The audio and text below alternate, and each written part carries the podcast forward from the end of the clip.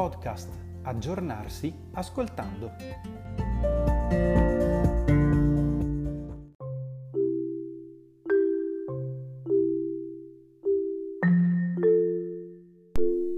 I disturbi di apprendimento.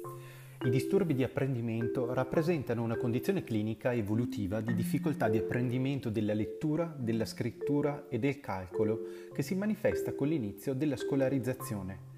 Sono pertanto escluse le patologie di apprendimento acquisite.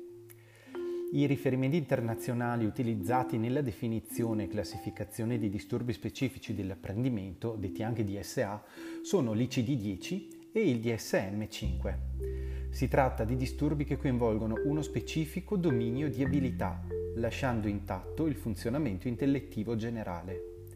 Essi infatti interessano le competenze strumentali degli apprendimenti scolastici. Sulla base del deficit funzionale vengono comunemente distinte queste condizioni cliniche.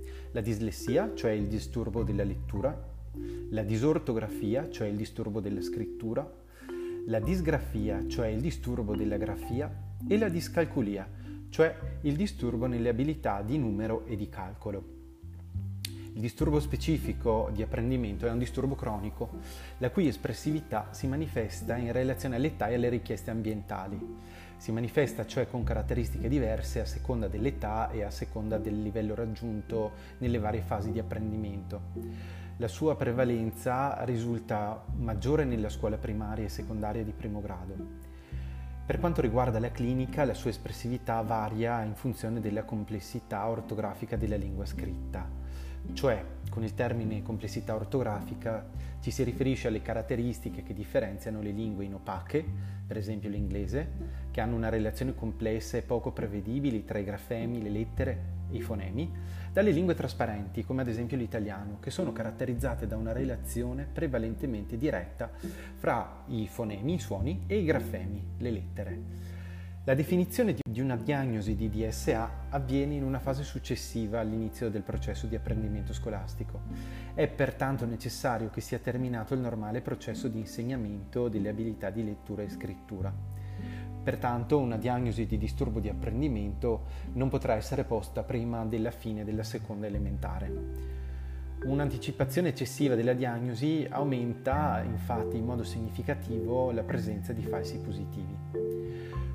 Possibili, eh, è possibile però l'identificazione di alcuni fattori di rischio, personali e familiari, che sono indicatori di ritardo di apprendimento che possono consentire l'attuazione di attività e interventi mirati anche precoci.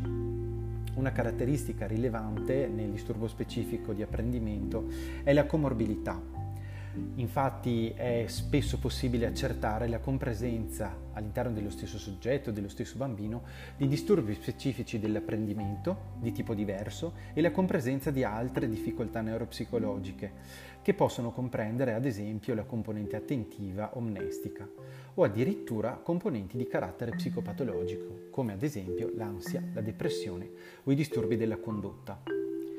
I disturbi dell'apprendimento mostrano una prevalenza in media che oscilla fra il 2,5 e il 3,5% della popolazione in età evolutiva.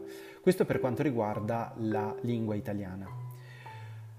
Di fatto, anche se non esiste uno specifico osservatorio epidemiologico, le informazioni che provengono dai servizi di neuropsichiatria infantile indicano che i disturbi di apprendimento rappresentano quasi il 30% degli utenti in questi servizi nell'età appunto scolare mentre soltanto il 50% di questi individui riescono a effettuare un intervento di tipo riabilitativo.